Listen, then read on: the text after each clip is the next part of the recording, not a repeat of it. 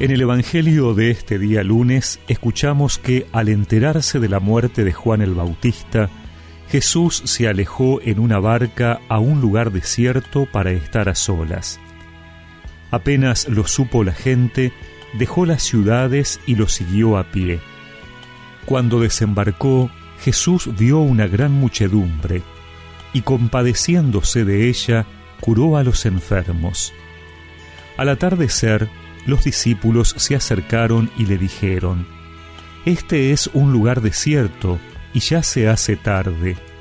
Despide a la multitud para que vaya a las ciudades a comprarse alimentos.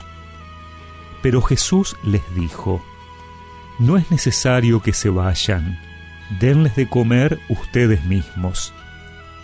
Ellos respondieron, Aquí no tenemos más que cinco panes y dos pescados Tráiganmelos aquí, les dijo.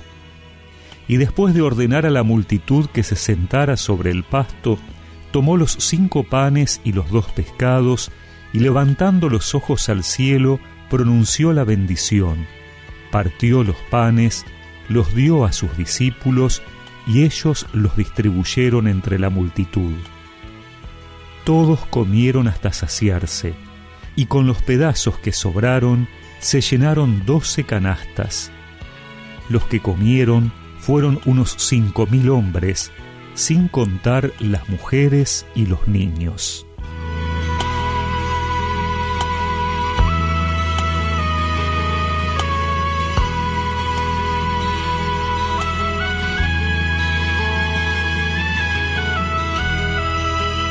Jesús se compadece de la muchedumbre pero no se queda en un sentimiento, sino que eso lo mueve a actuar y empieza a curar a los enfermos.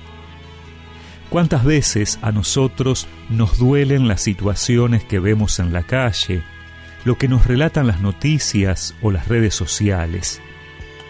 Estamos ante la posibilidad de que quede solo en un sentimiento pensando que nada puedo hacer, que mejor no involucrarme, que no es problema mío o hacer como Jesús, que el dolor me lleve a la acción.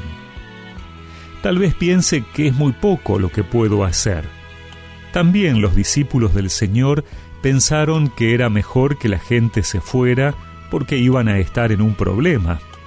Pero Jesús les dice, denles ustedes de comer. Imposible en los cálculos, pero real cuando le presentan al Señor lo poco que tienen. Cuando nosotros nos presentamos ante Jesús como instrumentos, conscientes de nuestros límites, pero confiados en Él, hacemos posible que Dios obre en el mundo.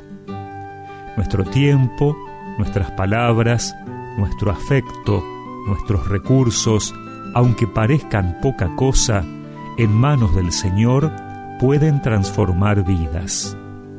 Cuánta hambre hoy padece el mundo, cuánta sed de pureza y amor, cómo saciar Jesús tanta escasez, si solo tenemos nuestra pequeñez. Y recemos juntos esta oración.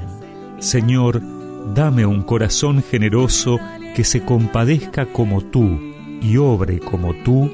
Amén. Y que la bendición de Dios Todopoderoso, del Padre, del Hijo y del Espíritu Santo los acompañe siempre.